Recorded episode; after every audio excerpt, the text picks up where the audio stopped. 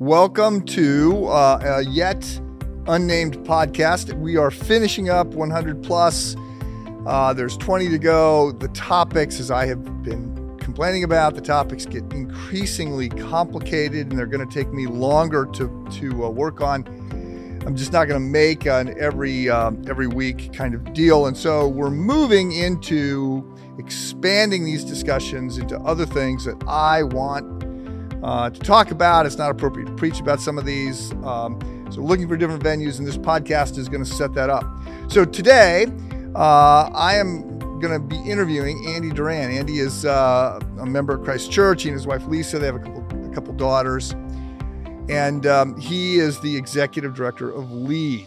And three years ago, just before Illinois, this was September of 2019, just before Illinois became the 10th state to legalize recreational marijuana, uh, I gave a sermon on whether or not it was appropriate uh, for for Christians to smoke marijuana. And I said, look, I'm not gonna, uh, I'm not coming at this from a medical point of view. I'm not coming at this from a uh, uh, a legal point of view or political point of view. I'm not. I, am a pastor. That's not my lane.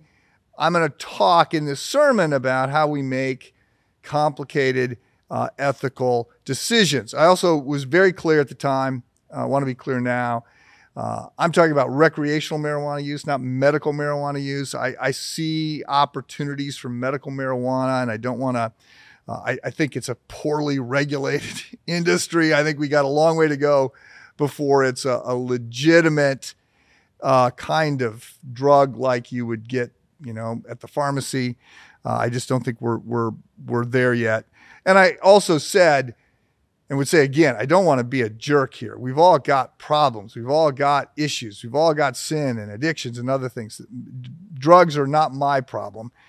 Uh, so I don't want to sound like a self-righteous jerk any more than I um, perhaps always do. Anyway, all that to say, I then uh, in the sermon um, I said, um, look, we we have to think about um, we have to think about marijuana. It's becoming an issue in Illinois, and so um, there's all kinds of responses that people have had to uh, marijuana. From the one hand, you I mean you got the rough, uh, uh, wow, Rastafarians.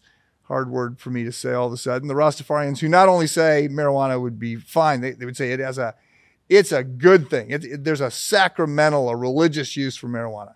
So you've got people at that end, and then you got people at the other end that say there's absolutely no use uh, ever for medical marijuana. And then between that, you've got these different camps that say, well, it's there, we can use it, God gave it to us, and the, well, maybe it's an okay thing. We ought to, uh, we ought to be slow to go forward. I, I put myself in this camp that said, um, there's a there's an approach to this that seems to have similar kinds of uh, issues as does alcohol. So in Ephesians 5, we're told that we're not uh, we're not to be drunk, and uh, that that that's dissipation. That that's sort of um, that that's pouring out our life force in some bad directions. And so um, so I then said, okay, look. Um, how do we think about these things? And uh, I said, I'm, I'm not going to keep you in suspense. I'm, I'm in this camp that says I'm very skeptical uh, of, of, of recreational marijuana use, and I'm going to choose not to head down that path. And anybody that asks me, I'm saying I think it's a bad idea. Um, I think it's a bad idea because I do think that uh, it does lead to the the dissipation of life. It's secondly, I said it's just not the example that I want to set for my uh, my my children, uh, my kids, uh, my friends. Third, um, I said that uh, to the extent possible, um, I want to avoid all addictions, and I just think that this tends to lead, whether or not marijuana is a gateway drug. Um, uh, it's increasingly, I think, becoming less of one uh, because the THC levels are becoming so much higher. It's becoming its own thing. Uh, I just said, um, uh, I, I don't want any more addictions. I feel the need to keep safeguards on my life and not head down those paths. Uh, I, I don't find the arguments for recreational marijuana use to be very strong. Um, and uh, I just think that it, it's a bad it's a bad plan. So uh, there's other things that could be and should be said about marijuana and all of those things uh, that I didn't cover in the sermon. But then what we did after the sermon is we said, look, um, we're going to have some experts talk about this from a little bit different vantage point. And Andy was one of them. We also had uh, a psychiatrist, a child psychiatrist on, and we had a, a, a woman who was a s- school superintendent talking about it from that vantage point. So Andy made some comments then, and it's now been three years, and I want to bring bring him back on. So I did bring him on to this and asked him, okay, you said these things were going to happen. Did they happen? Where are we at? And where is this headed? So um, I think it's a it's a helpful interview. I think it's helpful for um, everybody, parents, young people, uh, to hear what's going on. Uh, marijuana is a complicated compound, and so uh, we just don't have nearly as much data as we would like, and or as I think people think we have. Uh, in terms of the long-term effects of marijuana, but Andy is a great resource for our community, and a great resource for this podcast. So I think you're going to enjoy this interview. Welcome to um, a discussion today with Andy Duran about where uh, the state of things is at as it relates to marijuana and the legalization of marijuana. This is the first podcast we're doing in this kind of new format. Uh, we have been rolling through the 100 plus, and um, over the course of the next few months, we're going to be supplementing that as we sort of transition into a, um, a different uh, set of conversation topics. Andy uh, has been the executive director of LEAD, which is linking efforts against drugs. He's been doing that for 10 years. And during that time, the organization has expanded dramatically. Uh, with his leadership, they now have staff in five states and uh, several countries. Uh, he has a master's degree in social work, uh, has been involved in doing work um, with developmentally disabled uh, children and adults, and also um, has worked with uh, peace building initiatives, but has been leading lead leading lead. I guess that's that's a thing, right? That's a been, thing. Been doing that for about ten years. Yeah. So, uh, Andy, welcome. Thanks for being here. Thanks for having me. It's always great to be with you, Mike. Well, so for let's just explain lead. So I, I, had to I had to go back to my notes, linking efforts against drugs. You got it. I think of it that way, but I it's a think tank. It's an organ. Yeah. I mean, you you've got this Text-A-Tip that is now Mm-hmm.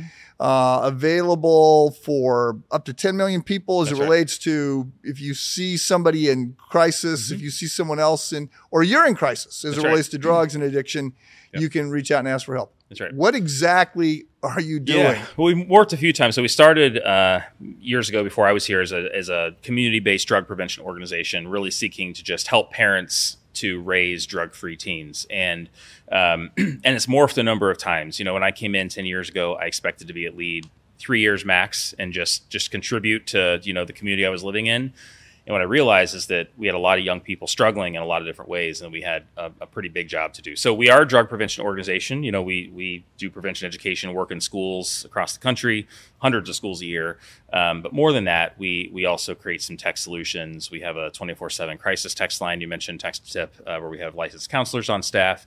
Um, we also go into communities and help them drill down on understanding the root causes of their issues, so they can respond accordingly. So And I, I know that I, I have attended your briefing on an annual basis. It sort of is a deeper dive into a particular area as it relates to alcohol and drugs and Right. what, what's happening. So that is that a is that an annual thing? Am I thinking yeah, that so correctly? we we do the biennial uh, surveys to just try to figure out how we're doing. Uh, so we pair all of our quantitative and qualitative data sources together just to tell a story about our community. And what I will say, over time here locally, you know, we've significantly reduced adolescent drug use, which is great. and there's a lot of reasons for that. There's a lot of great partners for that. And our goal is that we can help other communities to do the same.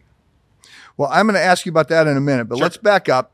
So, three years ago, Illinois was looking to be, I think, the 10th state that was going to legalize recreational marijuana. So, uh, and I know there's a difference between, between legalizing and decriminalizing, and there's a space that, that is medical marijuana as opposed to recreational marijuana. So, this is all very confusing, and I, I, I'm not sure I've completely got it down, but Illinois was taking a big step mm-hmm. forward. and I I actually on a Sunday morning preached a message on on how to think about this, and I said, like I'm not I'm not going to go into the lane of talking about the science or the laws or the politics or any of that. I'm just I'm a, I'm a pastor. I'm going to stay in my lane. How do you make complicated ethical decisions? But then that night, you were there. We had a panel discussion, community conversation around this. And in addition to you, there was a psychiatrist, a child psychiatrist, and then there was also, uh, I think, a school superintendent or principal. So at that time, what I am remembering is that uh, you said, look, uh, this is a bad plan. what Illinois is going to do is bad. Uh, this is this is not something we should be excited about.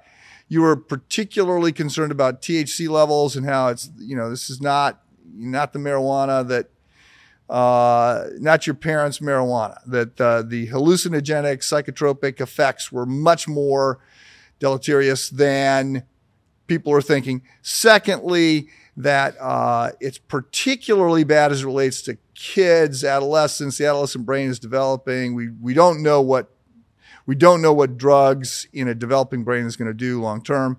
And third, uh, the the promised uh, money in the coffers to the state is not going to be what everybody thinks it's going to be, and it's not going to go to education or whatever.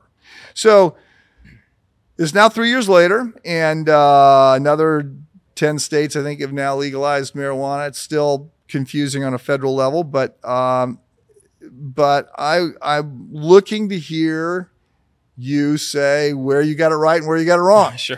So Yeah. let's let's take these one at a time. So uh, talk for a little bit about THC because there's a way to have the med- am, am I right? There's a way to have the medicinal benefits of marijuana without having the hallucinogenic side effects, which of course for some people it's not the side effect, it's, It's the main effect, it's the right. desired effect. But uh, what's happening? Talk about THC and what's happening as it relates to today. You bet. Well, you you got a lot of that right on. Where if we take a step back and we look at what is marijuana, it's really made up of two primary components: CBD and THC. THC is the psychoactive component. So um, we've had a variety of different CBD products, mostly hemp derived, you know, for years. Um, but with the legalization of marijuana, um, you know, it, it did commercialize essentially, you know, products that could contain THC, and and where this is significantly um, concerning and has been concerning, as we talked about three years ago, is the level of concentration of that THC. So if you look back, you know, I, I think I referenced and you just referenced, you know, it's not your mother's marijuana. Um, this is not the marijuana. Now, it might be your mother's marijuana because Now it might be, right? right. When I went down to visit my mom, her friends were all one of her friends was like, "You've got, you've got to take the CBD oil. You got to, you know, I've got, to, I've got gummies, I've got oil. I, I mean, it could be your mother's marijuana, but it's not. the- It's not the marijuana your mom was smoking in high school. That's that's a good delineate. Yeah, that's a good uh, good clarifier there. Um, correct. So you know when we look back to decades ago, and take Woodstock for an example. You know, organically in the plant, you know, you you had twenty to thirty percent. You know, maybe uh, no, I'm sorry, two to three percent, maybe THC. Very very small amounts of THC. And over the years, or you know, that plant was genetically modified, and it, it became stronger and stronger in THC. Well, now with the way that that technology has caught up, we can have THC levels up to 90% and higher in our local dispensaries. And so, why that's significantly concerning is that while we have decades worth of research on marijuana, we don't have decades worth of research on marijuana at that levels of Right. concentration. Um, so, the argument is we actually don't know long term what that means. Uh, Canada, um, you know, did put a THC cap of, I believe, 25 or maybe 30 percent. Um, not a single state in our country has has done that, and nobody really wants to do it because they tax the higher THC concentrations at a higher rate. So, um, you know, it's it's uh, as we said three years ago, concerned about the THC rates. Well, not surprisingly, we see people, um, you know, getting addicted faster. We see more kids, um, uh, you know, onboarding to it. You know, as you mentioned, that the desired effect is the THC, um, and the the you know the high, the psychoactive, you know, things that come with that. Um, so, and we have not seen anywhere uh, reduce that THC uh, compact. Uh, it, so it's compound. So you know, we go into the dispensaries, and I, have done that many times uh, just to see what what the experience is like. And uh, you see, you know, things that are that are labeled with very high concentrations, and we won't know for maybe ten years what that actually means for people. So, so talk for a second for those who have never smoked marijuana. What what exactly is the experience? What what is it that people are after? Yeah. And uh, in full transparency, I have also never smoked marijuana, but I certainly worked with enough people who have and do. Um, and it's it's uh, you know like any other kind of effect from a from a drug, it's it's a euphoric feeling. So um, you know the, the you get high. That's that's the term typically used with marijuana, and it's a you know, I imagine it's similar to being buzzed from alcohol, but significantly stronger. Um, relaxed, you know, takes away temporarily takes away anxiety.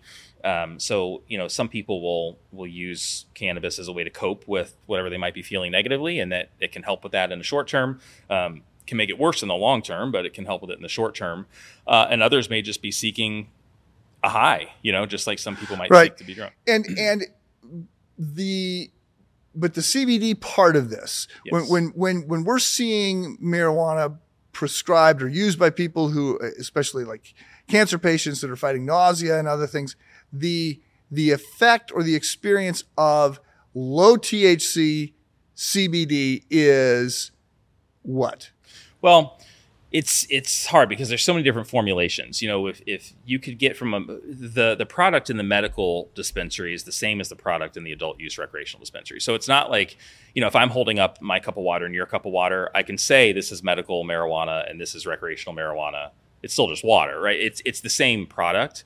Um, so it, you can get it for a medical purpose if you have a certified medical condition and uh, get whatever product you want. You just pay less taxes on it. Um, or the recreational side, I can get almost anything that the medical side can get. It's not like it's a special medical right. version.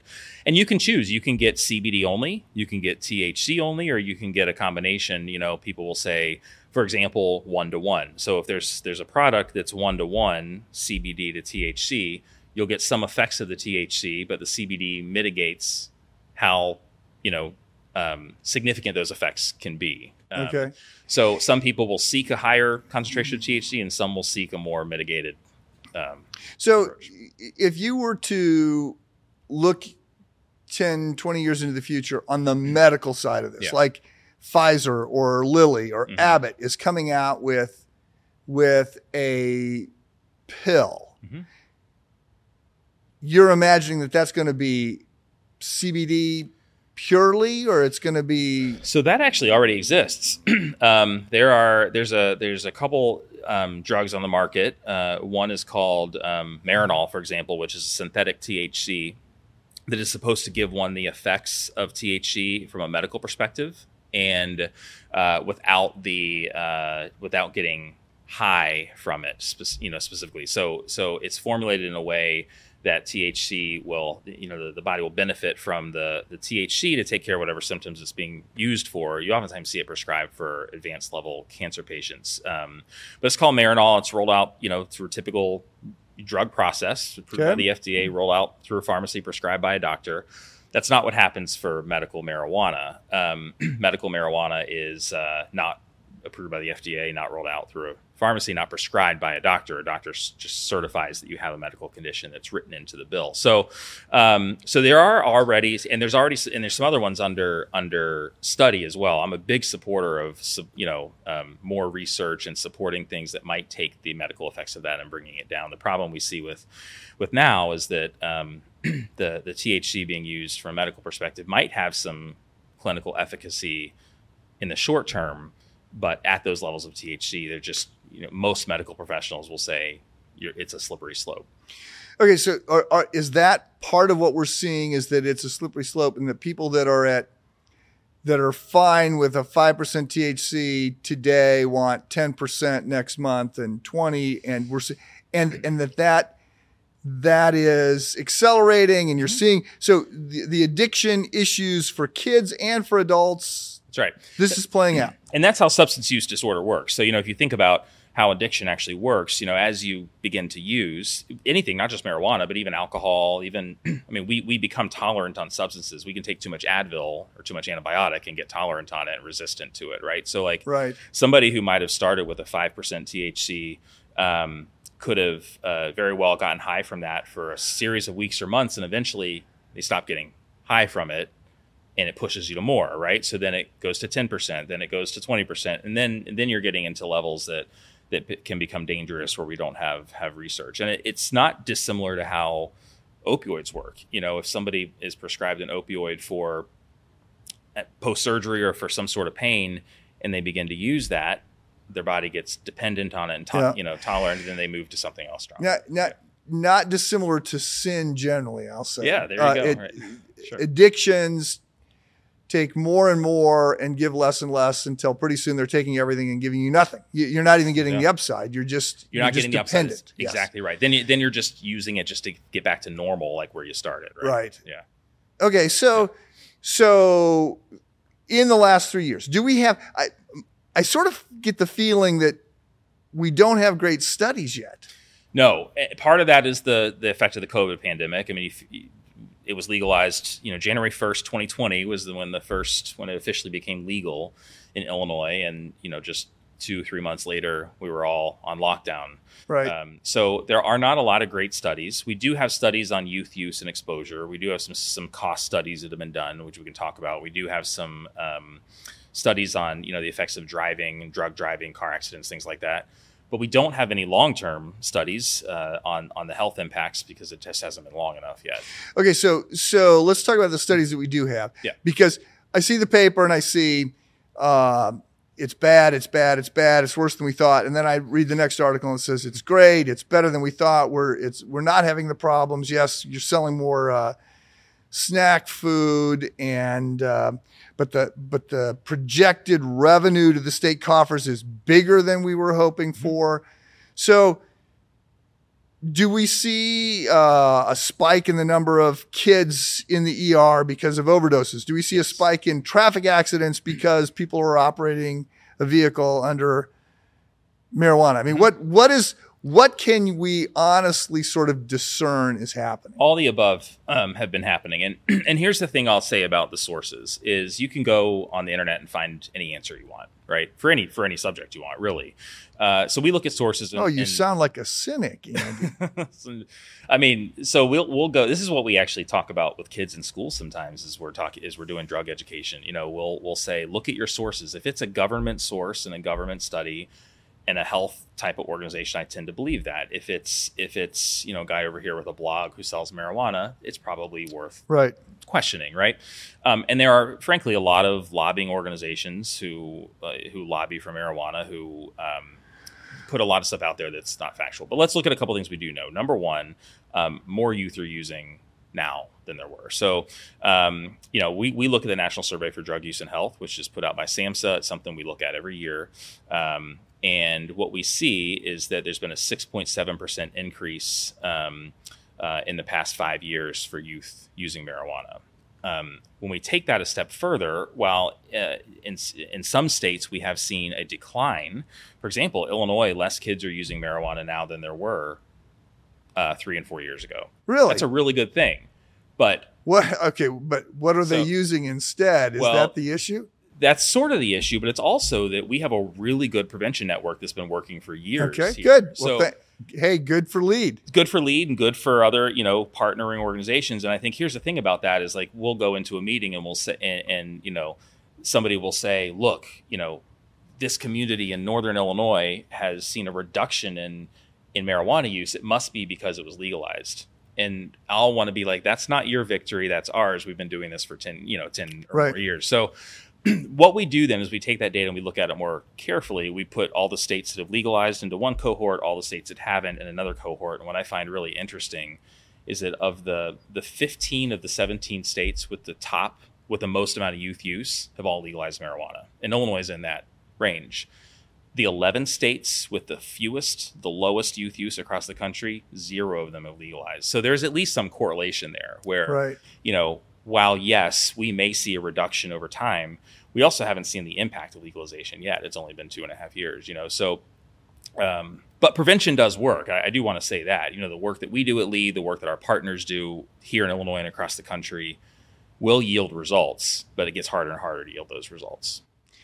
So, so let me ask. I, I mean, I part of what I remember hearing about marijuana is that it's a gateway drug. It's it, so now I, I'm I'm picking up that you're saying, yeah, it's it's a little bit more serious than that because the again the the hallucinogenic effects are more significant. Where it's purer, it's more of a real hardcore drug than it had been. So, so you're, but is it is it a gateway drug? I mean, when you said that the percent is going down, that led, led me to say, okay, well that's, but are people just drinking more, or they're they're actually sort of you're this is a win.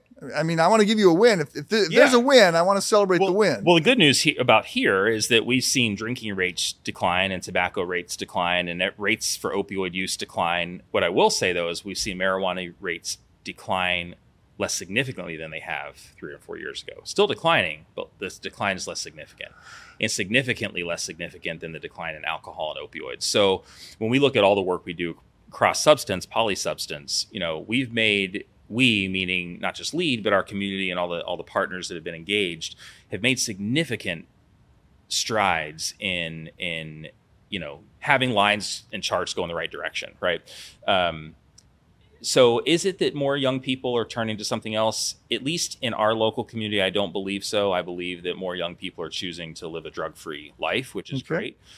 So in, in fact when we go into schools and talk we don't talk about any particular substance unless there's specific questions about that. We actually just talk about decision making choices values things like that which can lead to better you know can lead to, to good choices being made.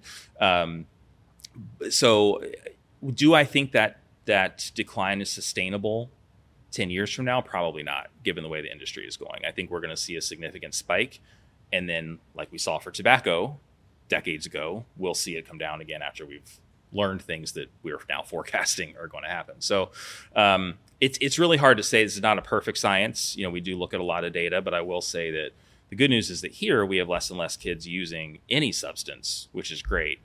Um, however, uh, we are concerned about where that where that trend is going because I mean, frankly, the exposure to it is greater than ever. The, the So, so the yeah. kids that are using, or is your focus specifically on kids?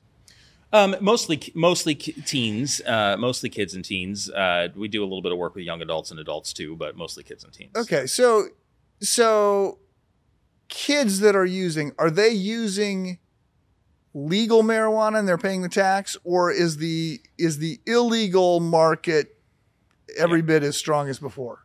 So the black markets uh, legalization has caused an increase in the black market in every state, um, and it's not surprising when you think about the way that marijuana is taxed. uh, right. it becomes too expensive, right? So so the black market becomes even greater. In fact, you know, we do some work with the DEA, and the DEA has told us for years that the number one champions for legalization are the cartels because they know what's going to happen is people will go in who have never tried marijuana before, will go in to purchase it, get hooked, or or even Right. hooked, but but enjoy the experience. Then decide they can't afford it and want to get the same product or similar product for cheaper, so the black market enhances. you know, I, I 20 years ago, I met the guy, I, I met a guy who was involved in developing Joe Camel Hmm. as a, um, you know, as a spokesman for Camel cigarettes back then.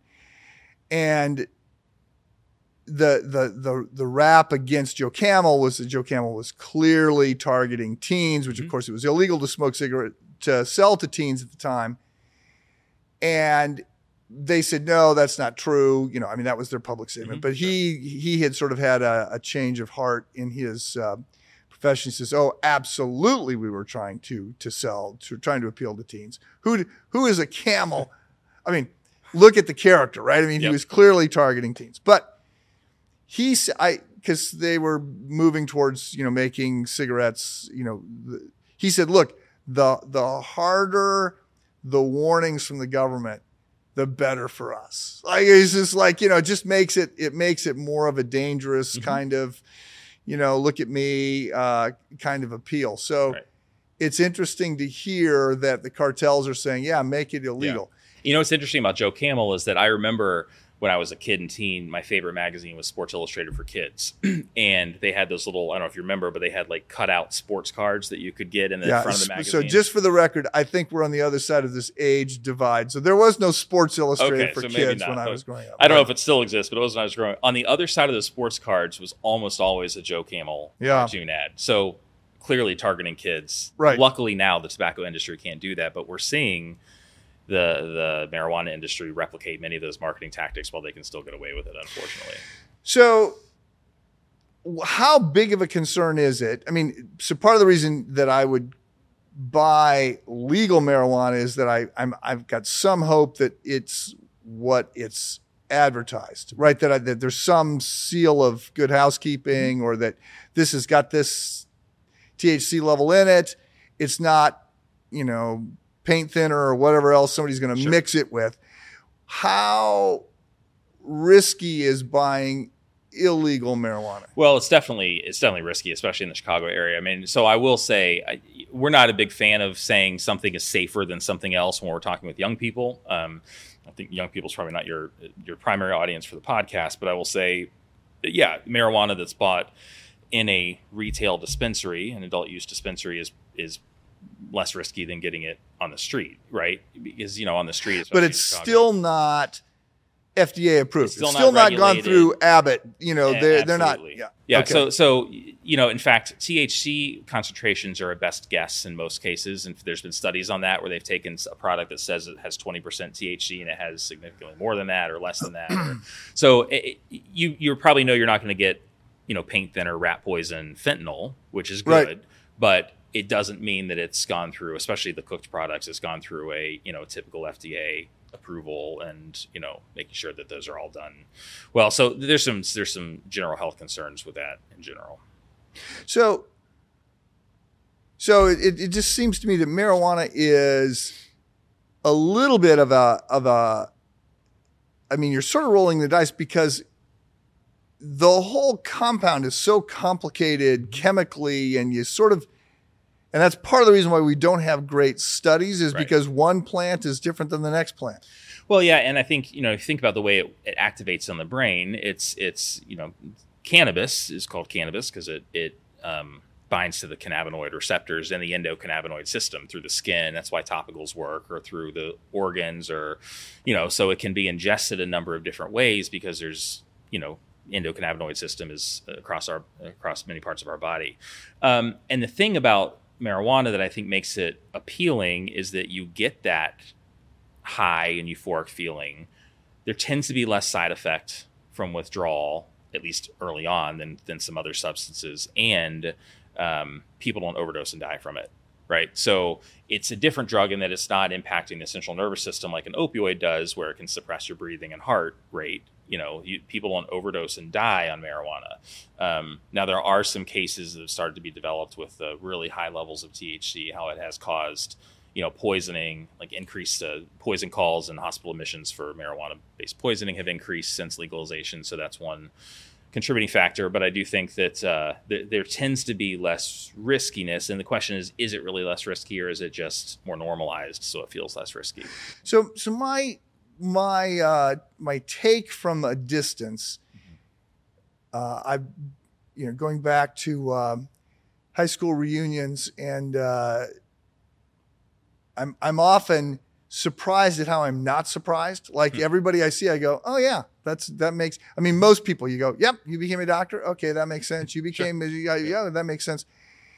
You smoked a lot of dope, and you're still smoking a lot of dope, and you're pretty. You've lost a step or five or six. I mean, is that the longer term effect of marijuana? certainly one of them and it and yeah and we see some something similar for alcohol and actually as you mentioned that i did not go to my 10 year high school reunion but i talked to a number of friends who did and it, the interesting story it's a sad story but is is a guy sitting one of our classmates sitting by himself at the bar at one of the after parties Yep. from the reunion um, and it was the same guy that would be sitting at by himself at a party or a bar Yep. in high school Yep. and when you're in high school, I feel like as a, as a young person, I do a ton of work with high schoolers. So you, feel like that's kind of seems like a cool thing to do. That guy sitting at the bar as, Yeah. you know, a 28, almost 30 year old it, that wasn't that didn't seem cool at that point, Right. right? So what's cool changes, and I think we try to help young people see that, which which does help.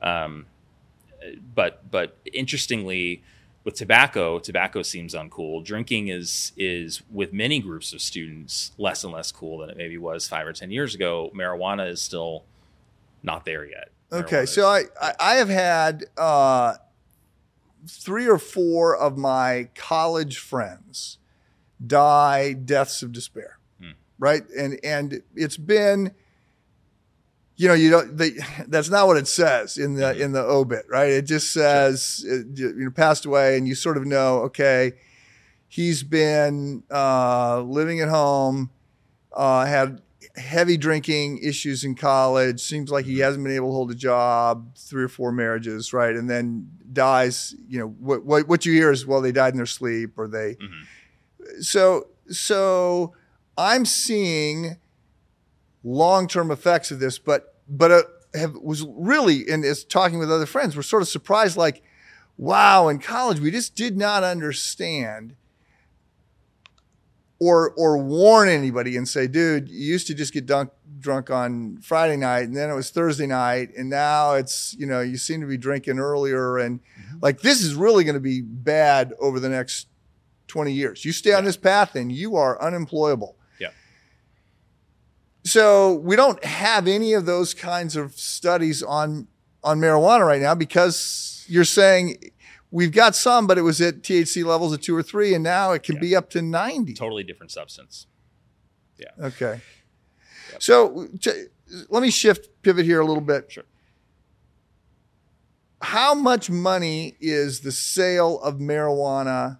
I mean, this is like a this is a big business. I hear more people are working in marijuana than work in the coal industry, Yeah. and I hear that you know Yeah. there's going to be hundreds of thousands of people working in the marijuana industry in the next few years, and it's Mm-hmm. going to be a you know whatever billion dollar enterprise Mhm. is it generating money that is doing any good? Like, I, want to I want to push you on this. I expect. I mean, you're in a drug prevention. Yep. You're going to say no, but if somebody were here with uh, a group that says yes, what's the data that you'd have to say? Yeah, yeah, okay, we, Yeah. we've seen that. I'll be truthful. Um, so here's I was half wrong and half right, however you want to say that. Okay. Uh, three years ago, it has brought in the revenue projected. So 1.4 billion in sales in 2021. That's expected to increase in 2022. And this is Illinois. It- just Illinois, sorry. Yes, 500 million in tax revenue to the state. Um, so has it brought in revenue? Yes. Is that money doing anything good for society? No, at least not that we've seen yet. So what's been promised is that you know that that will eventually you know commensurate with sales and tax money that will eventually go be directed to schools to prevention programs to increase access to mental health services um, we have not seen that yet and if our state figures out how to do that that will be a really good thing i have no confidence the state's going to figure out how to do Mhm. that effectively because you know what it is doing is helping the illinois budget to be perhaps a little more stable i guess that's good for everybody because it hasn't Yeah. been for years but in terms of what it's doing for society, the, the issue that we have is that we also have a lot of sales in, in tax revenue from alcohol. We have a lot of sales and tax revenue from tobacco. I think you, I think we can agree that the, the the cost to society has been significantly greater than all that, and I think that's what we're forecasting is, we're going to see with looking back ten or fifteen years ago. We're going to see what were what were the states thinking in doing this. You know, it's another big tobacco, another substance that we've been Right. created another you know commercialized industry that we've developed that that has been really not a good outcome. It doesn't seem like this leads in good directions. We just time. have to look at the models that already Yeah. exist, right? Yeah. So what do you say to what do you say to parents? You spend a lot of time Mm-hmm. talking to to kids, but you also spend a lot of time talking to parents. Yeah, I think the number one thing we say is that uh, I believe that young people can make good choices. And here's the thing I, I've learned about teens. And this goes back from when I was youth minister early in my career to doing some peace building work in the city to doing what I do now and having my own kids. Um, is that if we expect that teens will make the wrong choice, if we say things like, well, they're just going to drink, smoke pot because that's what kids do, then they're more likely to do that. Um, if we expect to set the expectations that they won't, then they're more likely to do that. I think teens and kids oftentimes fall in line with not just their parents' expectations, but the expectations of the people that are important in their life. Um, Right. And I've seen that play out in both sides of that spectrum. So what we always say is, as parents, um, to talk early and often. So, you know, this is intimidating because a lot of parents are like, well, I don't know, I, how do I sit down and have an hour long conversation with my kid about pot? I'm like, well, first of all, you don't do that. Right. An hour is a bad. Yeah, that's a bad plan. Right. You don't have one 60 minute conversation that you're both dreading. You Yeah. know, you have 61 minute conversations that are slightly more informal, and then you repeat that and have another 60, another 60, you know, and, and part of that is, you know, what are your expectations? What are your family faith and values and traditions tell you about, you know, Yeah. certain behavior? That was what my parents did. Um, and know that, that sometimes young people, just like we do as adults, make mistakes. And what do we learn from those? And how do we then not make the next one? Yep. Um, we also believe in you know sticking to the facts and avoid sensation seeking you know not going to the extreme where i've heard parents tell me that they've told their kids well you know if you smoke a joint you're going to die Right. Yeah. and, That's and yeah. kids know that's not true like they, Right. they've seen that play out you know it's like kids who who you know the parents would say well if you drink you could die i'm like what yes you could drink and get into a car like we have to make sure we're educating kids Right. about that but so i think that's those are the key things make sure you're talking set your expectations appropriately and know the facts Does Lead have uh, resources, uh, website, something that you would direct people to? Yeah, so we have on our website, linkingefforts.com, we have a, a really great uh, copy of a presentation. Uh, we have it in video, and we also have the, the deck out there that's just raising a drug-free teen. How do you have these conversations? What do you try? Okay. What are words you try to avoid, and and and um, how do you frame these things in your life? What do you do in your own personal, you know, the personal example? I think it's I think it's important to say to parents, look, you're having conversations about marijuana, whether you realize it or not. You're having conversations about sex, about values, about money, about everything. You just don't realize that you're Sure. having them. Mhm. But if you're having them directly or indirectly, you're having them. You, you know, kids are trying to figure this out. Right, for sure.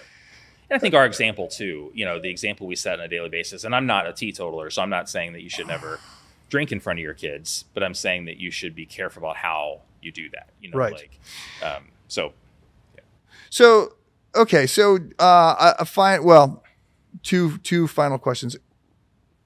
One is this is marijuana the issue, or is alcohol the issue, or something else the biggest? Like, if you get a win, Sure. where are you trying to get the win? What's the biggest win that Andy Duran with Lead is trying to get right now? So honestly, it's none of that. It's it's looking deeper at just the mental health issues that exist right now, um, and understanding that that oftentimes this this push for whatever the substance is, marijuana, alcohol, you know, tobacco, vaping, etc., is oftentimes a coping mechanism because we haven't taught our kids how to cope, and we're bringing them up into a world that we didn't have to grow up in. I think Right. that's the biggest thing a lot of reasons for that. A lot of things we can also do about it. So I think if it, you know the the I am very concerned about the epidemic of teen mental health. It's something we've been concerned about and preaching about for ten years. Pre- not preaching in the sense that you preach, but preaching Right. in some sense.